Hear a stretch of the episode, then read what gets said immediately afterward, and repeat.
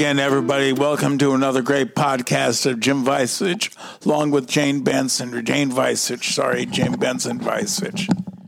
Today's topic is the uh, Trump elect, never ending election, the Trump legal challenges.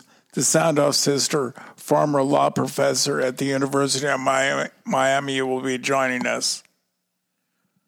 We'll be talking about that. And um, we'll be also be talking about Walter E. Williams, a frequent guest on this show. And for some reason, he liked to talk to us. I appreciate that very much. Walter passed at the age of 54. I think he was 84. 84. 84. He passed today at the age of 84, just before the, we went on the air with the show. I know. Actually. I know. And his wife died almost, what, Uh, 13 years ago. 13 years ago to this month, right? December 30th. 30th.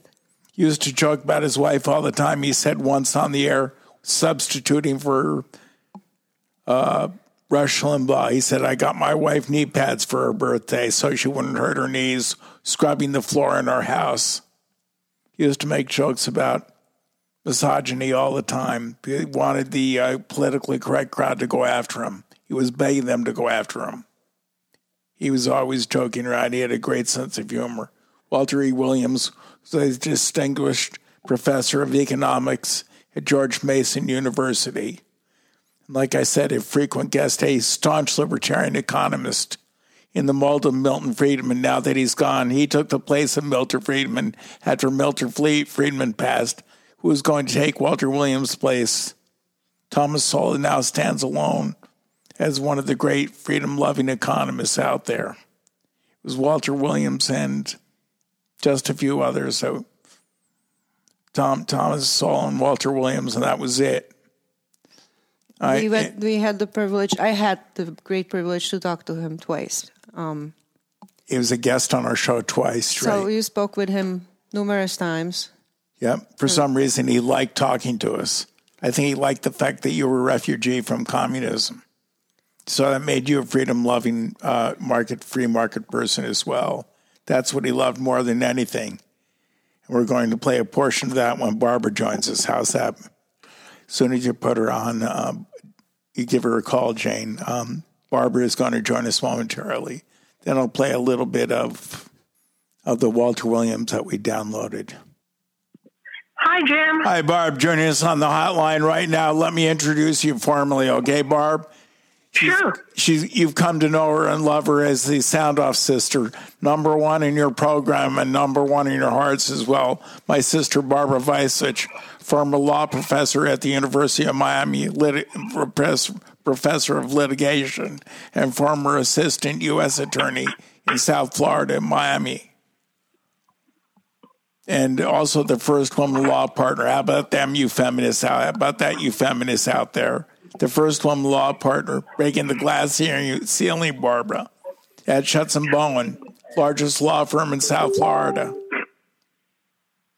You, You know, I hate Barbara. this. For, well, Jim, I hate this first everything. First woman, woman this, first black that. I mean, we're hearing a lot of that now.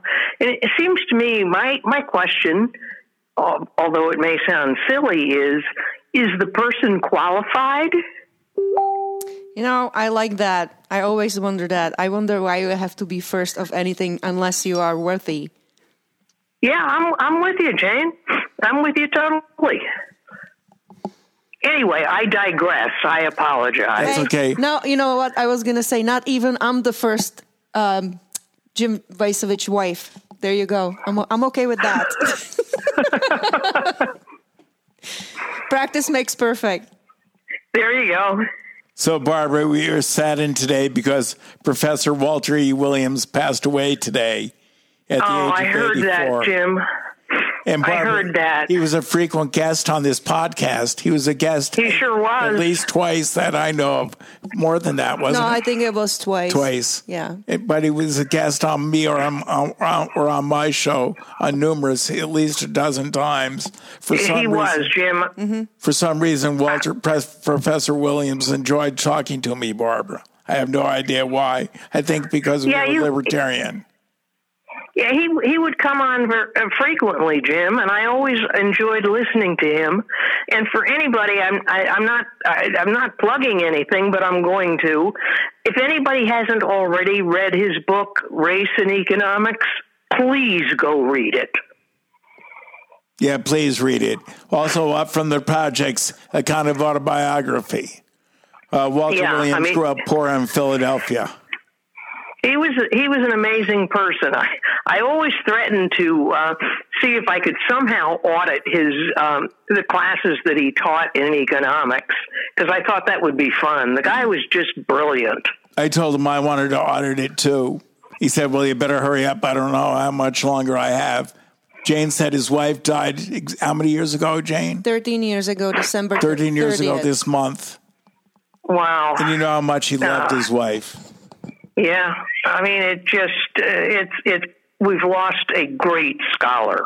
He used to make fun. He'd say, I got my wife a new scrub brush for the floor, or I bought my wife a new vacuum for her anniversary.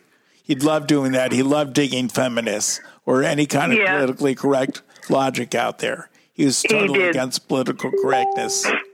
Completely against political correctness. Barbara, here's what he had to say about the minimum wage. He was the Milton Friedman of his time. When I told him that when he came on the, he said, he said please honor me too much. That's how A lot of humble he people was. say the minimum wage law is an anti-poverty device. It, you know, it reduces poverty. Well, that's that doesn't even pass the smell test. I mean, because if it were an anti-poverty device, rather than our spending all these millions and billion dollars, billions of dollars in foreign aid, we just tell Bangladesh and Haiti, you could be rich like we are, just have a higher minimum wage. That's just utter nonsense. And then also, the empirical evidence on the minimum wage law in 1948, the unemployment rate among black teenagers was 9.4 percent. 1948. 1948. The unemployment rate among white teenagers was like 10.2. So The labor- lower. Huh? for It was lower. lower for blacks than whites. Yeah, Uh-huh. and the labor force participation rates uh, for black teenagers were greater than uh, white teenagers. Matter of fact, it was 106 percent. And so you say, well, well, how come in 1948 was there less discrimination? Is that why, or were blacks more in 1948 higher skilled than whites? No, it was the minimum wage law, and then also the extent of coverage of the minimum wage law because when it first came out. I think, I'm not absolutely sure, it only covered about 40 some percent of jobs. And so if you were thrown out of a job because of minimum wage law, there was this uncovered sector that you could go to. But now I think the minimum wage law co- covers like 98% or, or virtually all jobs. His logic is impeccable, isn't it, Barbara? That was courtesy of It- Villanova University. It always was impeccable, and he, and he always was able to kind of interject humor in his logic. Come on, if the minimum wage law eradicated poverty, why don't we just go to poor nations in Yeah. Africa and tell them to raise their minimum wage? You get There you rid of go. all poverty. Yeah, he just he was able to, um, I guess, coin phrases that made perfect sense to anyone listening, whether they had ever studied economics or not. Well, the other thing we did here, the other reason he told me that he liked to come on, he said you were one of the few talk show hosts that actually read my book and read my columns. You would always talk about it and plug it. Race and economics is great, isn't it? He tells how the Oh, unions t- he tells how the unions blocked out blacks from great jobs and great income. Exactly, exactly. That the All the people that pretend that they're that they're open and equal and wonderful are the very people that have been repressing and depressing people for centuries. Exactly. And here's a little bit more of Walter Williams. That was from Villanova University. This is from the Heritage Foundation. Uh, Foundation. Let me play this. This is Walter Williams as well. I'm sorry. This is Walter Williams from Villanova University on the role of government. This ought to be good.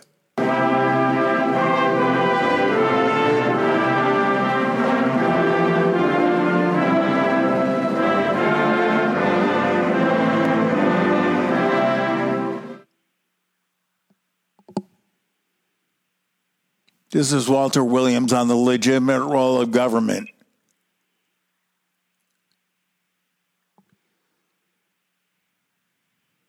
You can find this also at villanova.edu.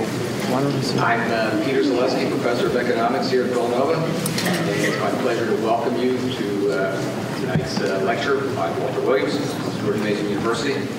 Before we, we begin, I should take a moment to recognize the uh, people who made today's event possible. Uh, first off, for providing funding for tonight's event, uh, we are grateful to the Villanova School of Business, Dean Kevin Clark, the College of Arts and Sciences, Dean Jean Ann Linney, the Department of Economics, Glenn Mao, Department Chair, the Department of Civil and Environmental Engineering, Ronald Chadderton, Department Chair, and Matthew Ryan Center, uh, Colleen Sheehan, Director. Also, we received a grant from the national headquarters of Omicron Delta Epsilon, and they are the International Honor Honorary Society for Economics. I was the president of that economics honorary bar at Bucknell. Neat. I did not know that. ODE Omicron Delta Epsilon. Villanova Students for Liberty. All right. Uh, they're headed by Matthew Oranges and Venus Avellino. And uh, Students for Liberty, those are the gentlemen out there passing out the programs, and greeting you as you came into uh, to the Villanova room. Uh, also, I'd like to thank them too for their financial support. They uh, they picked up the tab for the uh, printed programs uh, for tonight's talk, so thank you for that. Um, I have one more person to thank, and it's a very important person. Uh, way back, this is last summer, August, this past summer. Begging or die in the streets, but stopped is to look at what has happened to taxation and spending. Ladies and gentlemen, there's only one way to look at taxes. Taxes represent government claims on private property. Indeed, if government were to tax private property at 100%, it would confiscate private property. And indeed, taxes are going up. An even better measure of what government does is to look at what has happened to spending. Let's go back to the turn of the last uh, century, well, let's say 1902. Expenditures at all levels of government, federal, state, and local levels of government, totaled $1.7 billion. The average taxpayer that year paid $60 in federal, state, and local taxes. In fact, from 1787 until 1920, federal expenditures were only 3% of the GDP, except during wartime. Today, federal expenditures alone are close to $4 trillion, or 30% of the GDP. Unbelievable, Barb. State and local governments, they spend Amazing. close to $3 trillion. The average taxpayer today spends 10, is taxed $10,000 a year in federal, state, and local taxes. Now, what's the significance of all this? Well, the significance is that as time goes by, you and I own less and less of our most valuable resource, namely ourselves and the fruits of our labor. Another way of looking at this is that the average taxpayer works from January 1st until mid or late April, depending on the state that you live, to pay federal, state, and local taxes. That means we're going on four months out of the year, and we do not have the rights to decide how the fruits of our labor will be used. Somebody else makes that decision. Now, keep in mind that a working definition of slavery is that you work all year, and it is someone else that makes the decision how the fruits of your labor will be used. Now, in the economic sphere, the founders thought that relatively free markets, or what is called capitalism, was the most effective social organization for the promotion of individual freedom. Indeed, capitalism is defined as a system wherein individuals are free to pursue their own interests so long as they do not violate the private property rights of others. What he's getting at here, Barbara, is that we're losing more and more of our freedom as taxes go up. Only Walter Williams would dare say something like that.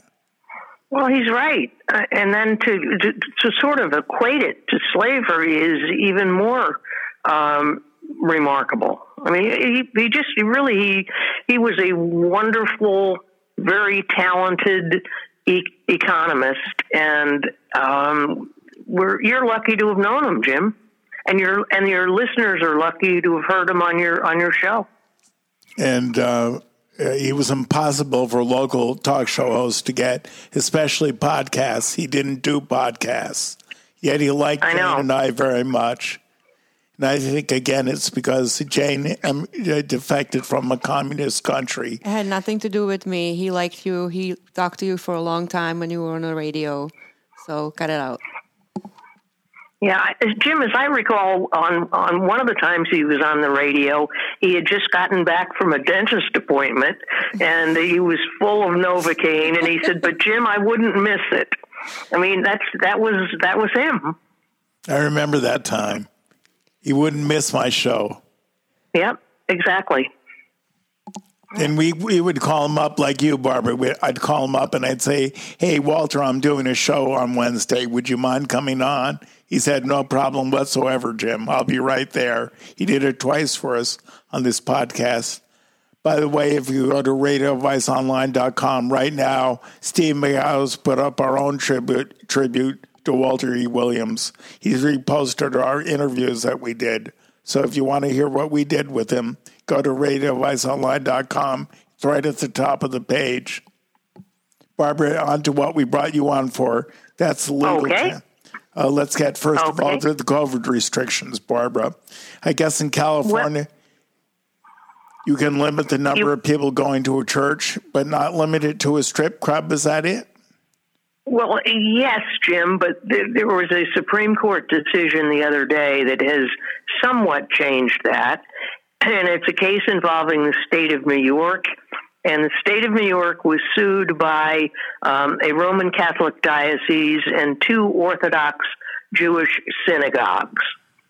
And the reason that the state was sued was that these, I'm going to just generically say churches, had been put in the quote red zone uh, by Governor Cuomo.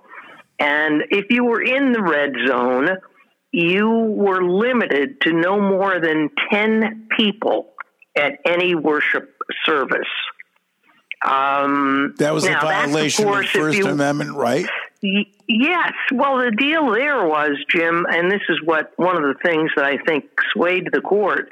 Uh, that that limited uh, number of people applied only, in this case, to churches. Um, it didn't apply to what the state deemed to be a quote essential business, and to be a church wasn't essential, believe it or not. But what the state classified as essential were things like um, any plant manufacturing chemicals, any plant manufacturing microelectronics, any transportation service or building, such as, for example, Grand Central Station, um, any hardware store, any bike store, any liquor store, any acupuncturist. So the, the those people did not have to abide by the uh, no more than ten people in your store rule. They could have as many as they wanted. And I think um, that may have been one of the reasons why the Supreme Court did what it did. Um, basically, it it the the court found that uh, religion is what we call a, a fundamental right. And if you're going to do anything to abridge a fundamental right, the courts look at it with what's called as strict scrutiny. In this case, there was no way you could possibly justify only 10 people in a synagogue, but as many as you wanted in a hardware store or a liquor store. And and so the, the court basically said no. Um, these putting people in these zones is um, is is unconstitutional. The decision, curiously, was a five-four decision. Um, and it was Justice Thomas, Alito, Gorsuch, Kavanaugh, and Barrett who found that New York's um, rules were unconstitutional. And the, the other four justices basically took the position and this is kind of curious. What they did was they said, well, churches and synagogues are now in the yellow zone, and thus they can uh, have uh, fifty percent of capacity in their churches and synagogues. It sounds like They're no an longer airport. in Don't the red park zone, in the yellow zone. So this question is moot. It sounds like a uh, like an airport. Don't post in the white. Don't park in the white zones. The white zones are not for loading or no or unloading. Yeah, it just uh, these were sort of arbitrary things, and I and I think that's the reason that the court did what the court did. Um, there was no way you could justify the distinction, for example, between a church and a hardware store. Um, one of the things that the decision points out is that the state of New York offered absolutely no evidence that COVID was being spread wildly in churches and synagogues as opposed to other places. Um, other other businesses. So basically, the court found that the restrictions were not what we call neutral, and because they're not neutral, they had to be thrown out. Um, meaning that they were what it wasn't equal under the eyes of the law. Is that yeah, exactly, exactly. The church has seen the sense you got from the opinion, although it wasn't said. the sense you got was that churches and synagogues were being singled out for some unknown reason, and other businesses didn't have the same the same restrictions, and there was no logical reason for that. Uh, somebody and what they were talking about, you know, in, in terms of the churches and, and the synagogues, this is fascinating, Jim. Um, all almost all of the churches in question in, in New York that were in this red zone were able to seat 500 people. 14 of those churches were able to seat 700 people, and two of those churches were able to sit, seat 1,000 people and to limit limit their attendance to 10 people under those circumstances really makes no logical sense. Um, I think Justice Gorsuch said it best when he said, even if the Constitution has to take a holiday during this pandemic, it cannot take a sabbatical.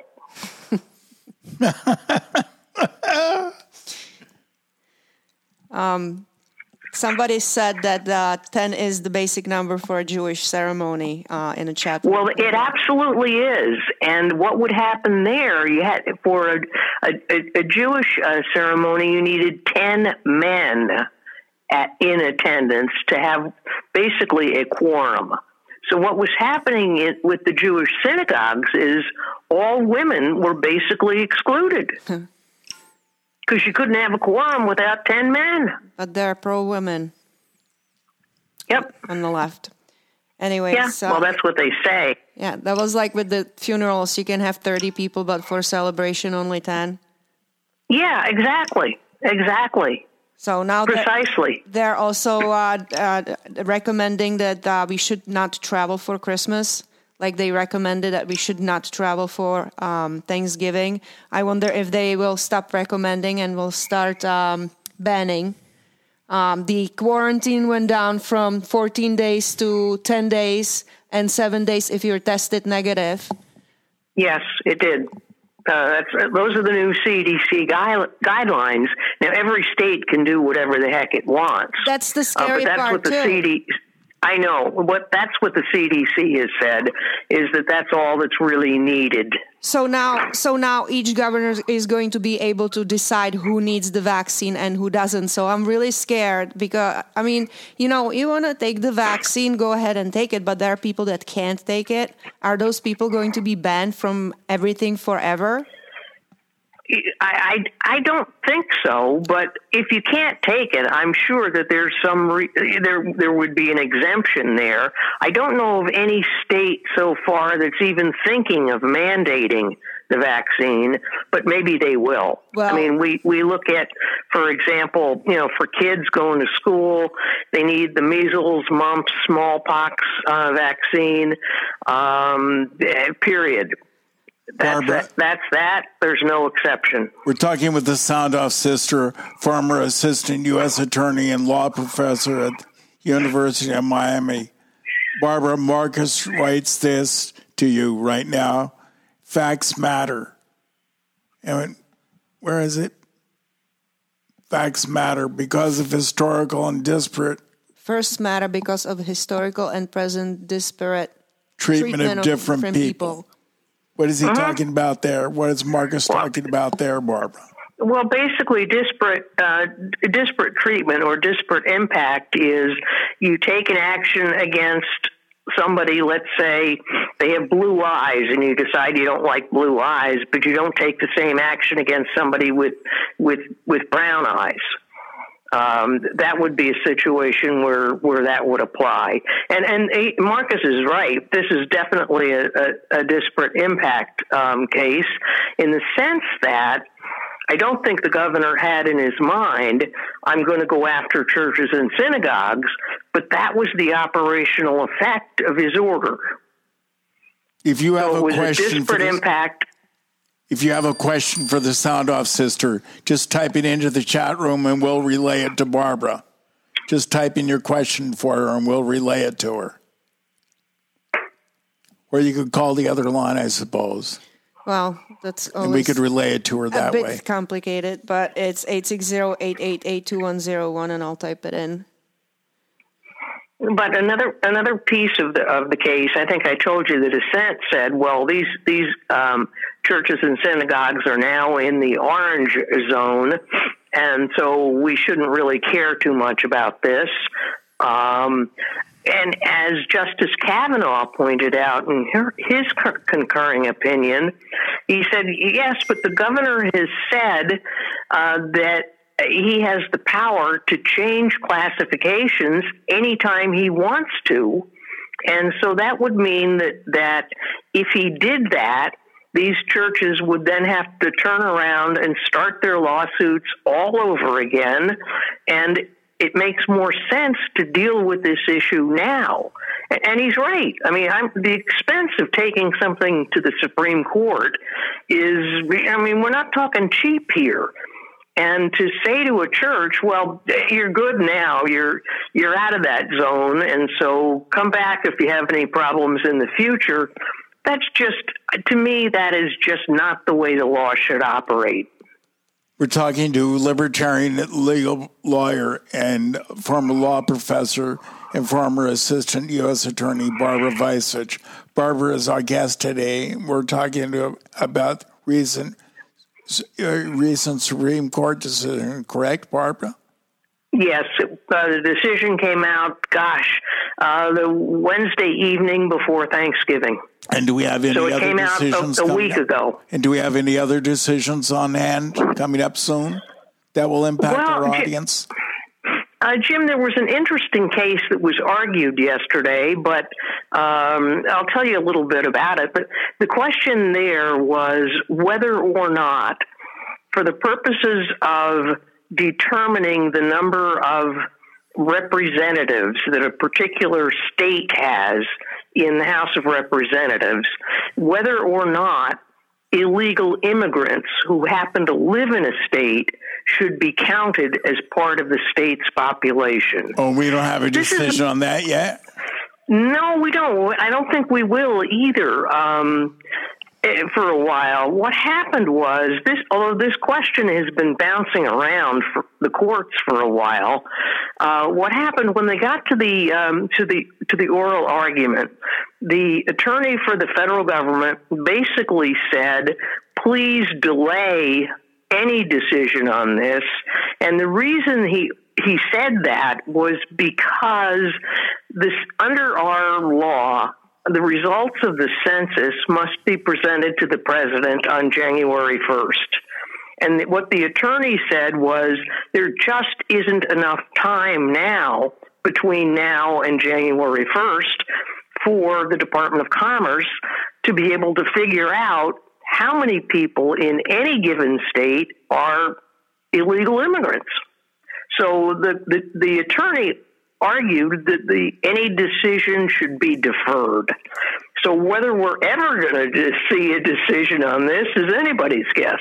But How, Barbara, how about how about the whistleblowers that were convenient for the left with the Russian collusion and now are being ignored by the left? The the, the same uh, side that was really siding with the whistleblowers against Trump are now saying completely ignoring the whistleblowers on the election. People that saw things, people that are testifying in person, not not somebody without a name. It's I th- I find No. it funny.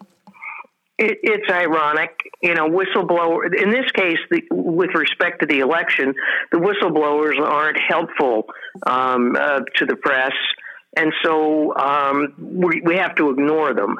But when it was helpful to the press, in which case it, they thought it was hurting Donald Trump, they thought whistleblowers were wonderful. Barbara, we're walking around the elephant in the room right now. That would be Dana Perino. You remember this soundbite from month five yesterday. Yeah, you know exactly how to do it. Conservative administrations typically don't do that. Um, and also, as conservative women, you just are like, you know, you're not going to get the glowing profile, so you just get your shit done. Right. Little Dana Perino, get your shit done. Little little Yeah, uh-huh. car girl Dana Perino. Do you know the context of that bite, Barbara? I keep asking the people in the in our group. No, I do not. Was she said do not. conservatives don't normally do that. So she said to the conservatives, "It's time to get your blank done." Well, somebody who always has her blank to the wall and gets her blank in order, and is Barbara Vicevich, the sound off sister. Barbara, at least we can say about you, you have your blank together. I certainly hope so. Well, the other th- new thing that we saw today is that there was a hint about the, if if the the election doesn't get resolved the way we are hoping it will, that the president will run again in 2024. Have you heard anything on that? Well, I've heard a lot of people suggest that. I think he- that he would run in 2024, and it would not surprise me um, at all if he did. Um, because I think he believes he has a lot of um, unfinished Finished business. yeah, yeah, and that was uh, And I- th- that was um, Martha was saying. What's Martha's um, last name? Martha McCallum. McCallum. She was. She said that that it was hinted very strongly from uh, Trump's uh, administration that he would run again. Yeah, that wouldn't surprise me at all. Barbara, this was on Wouldn't Fox News me. yesterday. Can I get you to comment on this? This is Fox listing the legal challenges that Donald Trump has so far posted. We think there's going to be a lot of litigation because we have so much evidence, so much proof, and it's going to end up perhaps at the highest court in the land. We'll see. But we think there'll be a lot of litigation because we can't have an election stolen like, by, like this. There you've got uh, the president uh, last night uh, talking about how he's moving things to the courts, bringing the latest legal action in the state of Nevada. So, how does this process work and what happens next? Joining us right now is law professor and Fox News contributor Jonathan Turley. Joining us from, as you can see, uh, he's uh, actually in the president's front lawn, it looks like right now, in front of the White House. Jonathan, good morning to you. That's right. Good morning. Good morning. Okay, so the president last night uh, demanded uh, that uh, they stop counting the ballots because he said there's fraud. Uh, he's uh, talking about lawsuits. He says there's so much evidence, as we just heard, in that. I think at this point we we need to see the evidence, right? Right. I mean, it, when a president says there's going to be a lot of litigation, uh, that all the legal analysts feel warm and tingly, uh, and, um, and an angel gets its wings because it, you know, litigation is a blood sport when it comes to elections. I I think I'm the only attorney currently not under retainer by one of the two campaigns, uh, which is why I'm speaking to you today. Right. And Barbara, you're not under retainer by Trump, are you? No, I am not. Are you I can the only- assure you. You and Turley are the only two left. I think I think it, that's it. We're down to a small group. Barbara, I thought you'd be in Arizona by now. The contested No. the contested states are which states? Arizona, Nevada. uh, basically Pennsylvania, Wisconsin, Michigan, Arizona, Nevada, and perhaps Georgia are ones where you know, I, Jim, this is infuriates me when I when I will turn on the news and I keep hearing and the president quote without evidence unquote uh, is suggesting there was fraud. I can't believe that these news people can say without evidence. I don't know. I, apparently, they have not been listening to the hearings that have been going on in these states. There was an extensive hearing in Pennsylvania, uh, another extensive hearing in Nevada, and I think others are scheduled in Wisconsin and Michigan, if I'm if I'm not mistaken. And boatloads of evidence have have come out in the Pennsylvania case. Believe it or not there was testimony from a, a mail carrier who testified that he picked up boxes of ballots in Bethpage, New York, and drove them to Harrisburg, Pennsylvania. He said pallets. He had pallets, back boxes of ballots on pallets, Barbara. Yes, I know. How how is that not evidence of something strange? Why were Pennsylvania's quote absentee or mail-in ballots? How did they somehow find their way to Bethpage, New York, and then all of a sudden have to go to Harrisburg? There's there are too many things like that, Jim. Where I don't know what the answer is. I, I have no idea. But as someone looking at it, looking at just those kinds of facts, I have to say, mm, something went wrong. I, I, I heard today, and again, I don't know whether this is true. Uh, but apparently in Nevada, they've discovered that three or four thousand people have voted twice. No. So we, we can fully expect that, the, Barbara, they say so far there aren't enough ballots to overturn the election, but that's not true, is it? Well, I don't know the answer to that, Jim. I have no money. I have no idea how many ballots were driven from New York to Pennsylvania. I don't know whether that would be enough to overturn it. It depends on how you look at it. And again, I have not, uh, I have not listened to all of the hearings and all of the testimony that has been presented in the various states. I just hear little snippets here and there and mostly because the mainstream media isn't reporting any of this. So most Americans, all they hear is, quote, without evidence. They, they don't hear the testimony of the plain ordinary people who have come forward, perhaps at great risk, and, and told us what happened. It's like the old joke where you say to your dog, you sit down over there until your food is ready to be served. And all the dog hears is food ready to be food. served. Yes, exactly.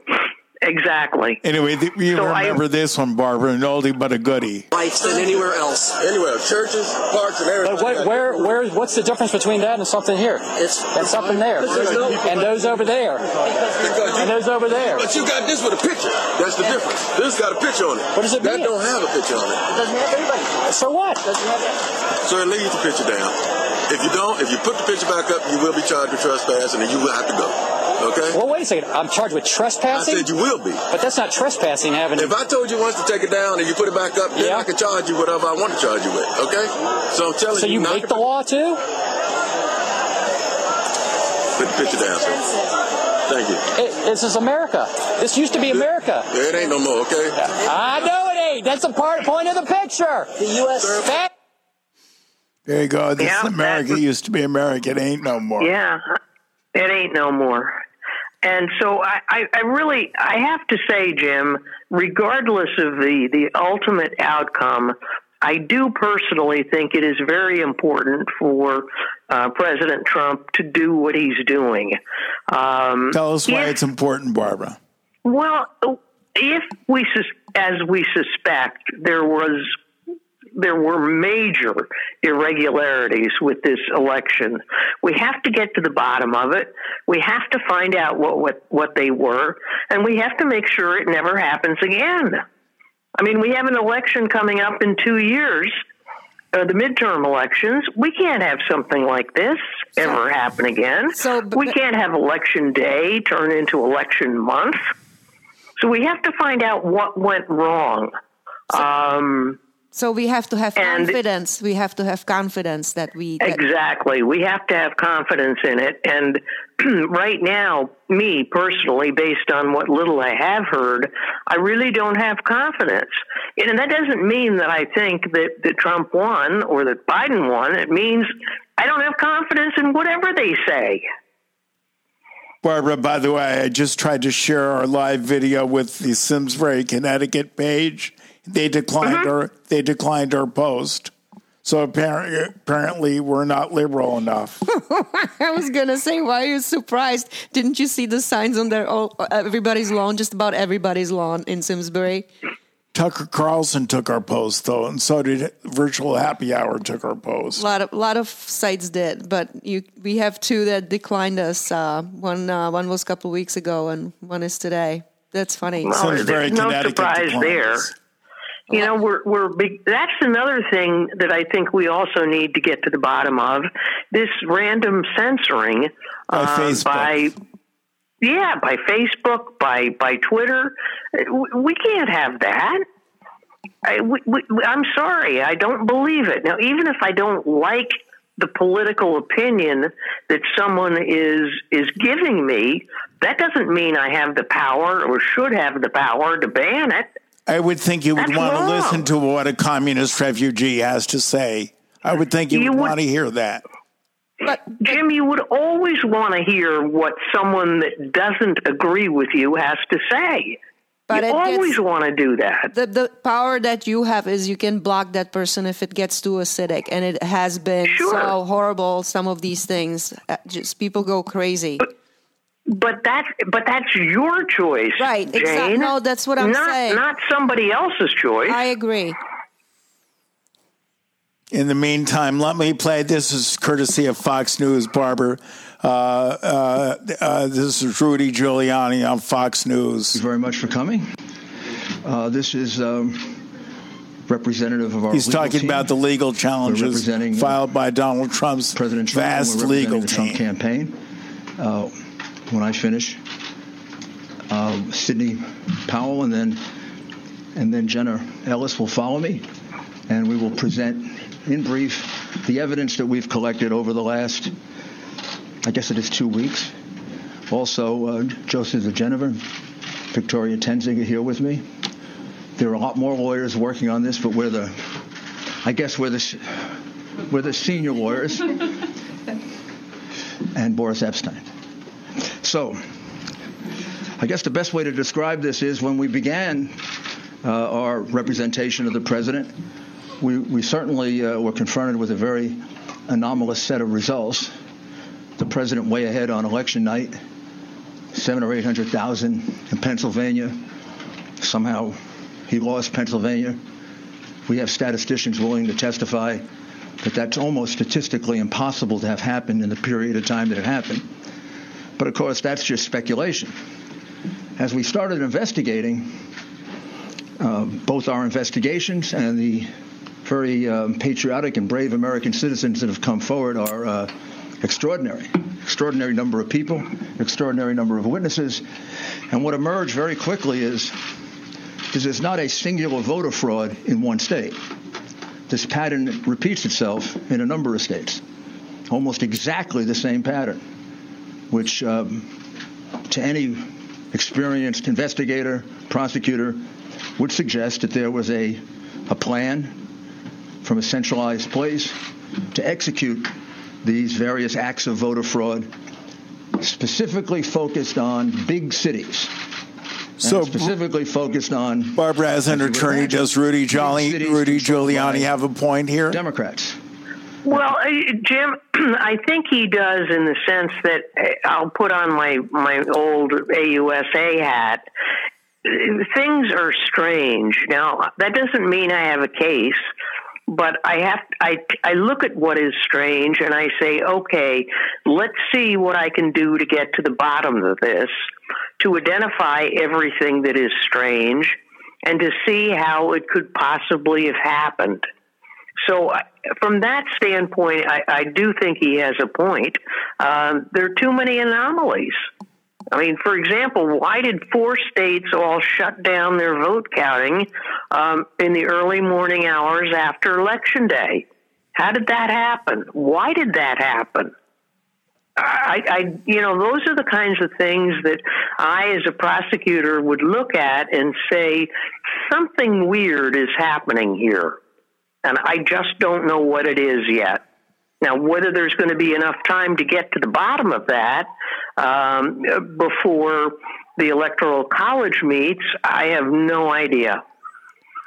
But I Barbara do know that many of the many of the challenges I think Jim are going to end up being challenges on legal issues, such as um, changing voter law, quote unquote, at the last minute. So this And is not just about Trump. You know, this is about uh, our Constitution is simple, Jim. It says basically that when it comes to elections for the president, um, the legislatures of each of the states get to set the mode, meth- method, and, and manner of, of the elections. What we had here in several states, we had judges doing that. So, but judges aren't included in that section of the Constitution. So the question then becomes constitutionally, are the changes by judges um, constitutional? And if not, what, if anything, can we do about it at this point in time? So there are more, there are issues, certainly in addition to the facts, there are legal issues that apply in several states concerning their voting procedure being changed at the last minute by someone other than the legislature. Well, Barbara, we have to move along, unfortunately. I really thank you very much. Any closing thoughts before we say goodbye? No, I can't think of anything, Jim. Anything you want to say about Walter Williams or about the Oh, court cases? I'm going to miss him. Is the Trump I'm gonna miss Walter. Is the Trump versus Biden election is it over yet? Oh boy, that's a tough question, Jim. It depends on how a court can handle what I just talked about, the legal issues. How do you deal with Is that? this going to the Supreme Court in your opinion? Oh, oh, I think I, certainly the Pennsylvania case will go to the Supreme Court. I don't know about the others, but Pennsylvania definitely will. Well, Barbara, thank you for joining us. Barbara, take a bow. Uh, round of applause from the audience, please.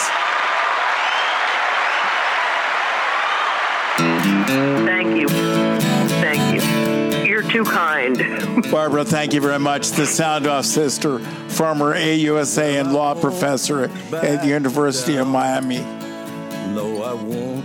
Thanks, Barbara. Thank you, Barbara. Bye, Jim. Bye, Jane. And we won't back down. We'll always stand for a smaller, It's leaner, not less over yet. intrusive I just was. I just wanted to, uh, people call in, and Yeah, you let's didn't ask that. her how, how much time she had.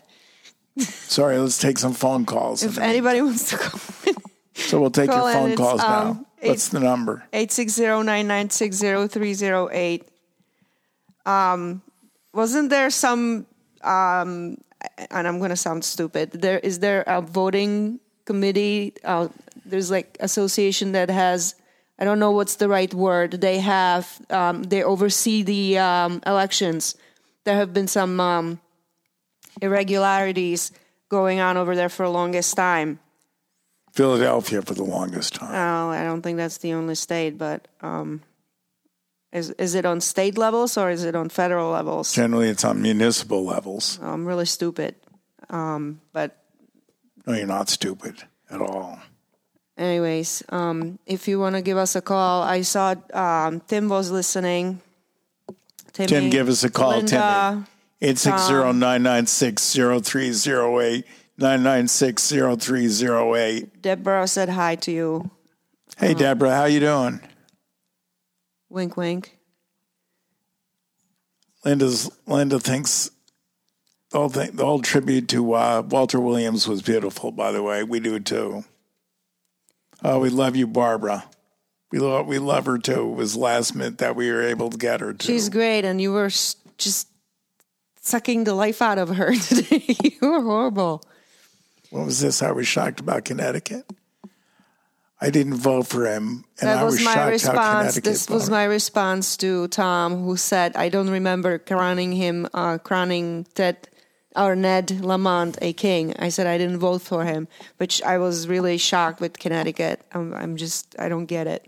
860-996-0308. I'm 860-996-0308. I'm surprised that nobody rammed me in my car yet because I, I have two stickers. One says, My cat is a Democrat. The other one says, My dog is a Democrat. And in between it says, and it looks like the logo of Obama's second um, campaign, but it says, Bent over, over, here comes the change.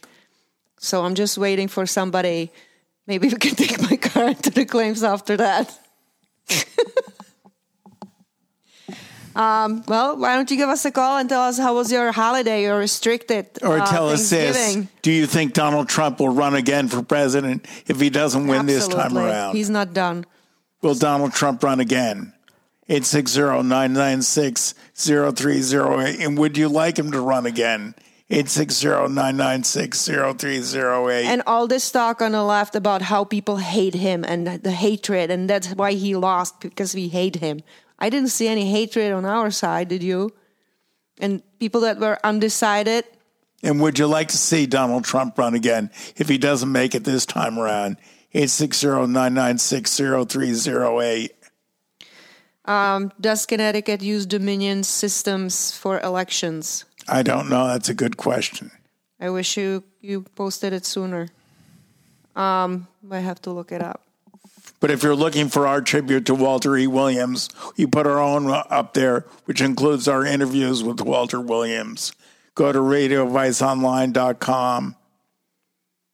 It's up there right now, and thanks to Steve McCow for doing it so quickly. We had nothing planned. Caught us by surprise. I'm sure it caught Walter by surprise as well. Mm. You know what I wanted to say with Barbara when uh, she was talking about the evidence. Um, they Timmy can't call because he's pulling the wagon. Uh, well, pull harder, Timmy. pull harder. We need more money for the government. What do you have? Square wheels now? Um, what I wanted to say when we were talking about the evidence that the left is looking for, when left didn't have evidence against Kavanaugh, um, they produced it. They made it up, didn't they? They do that on continuous basis. Just um, that the rep- Republicans are playing it straight, or they back down.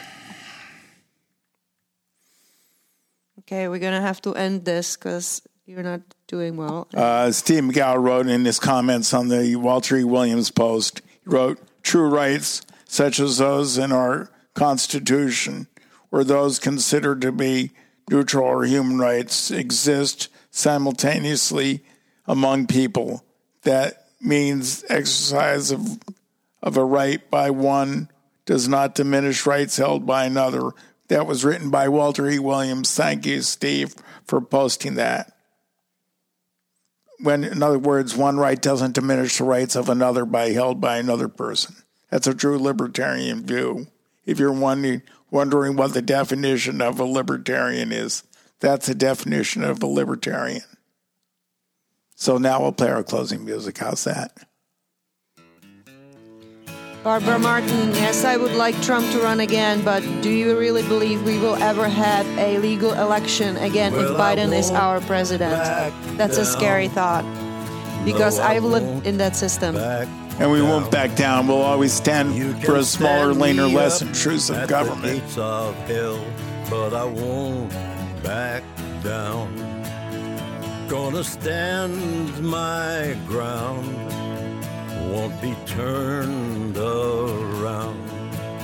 And I'll keep this world from dragging me down. Gonna stand my ground, and I won't back down. Hey, baby, there ain't no easy way out. Hey, I will stand my ground, and I won't back down.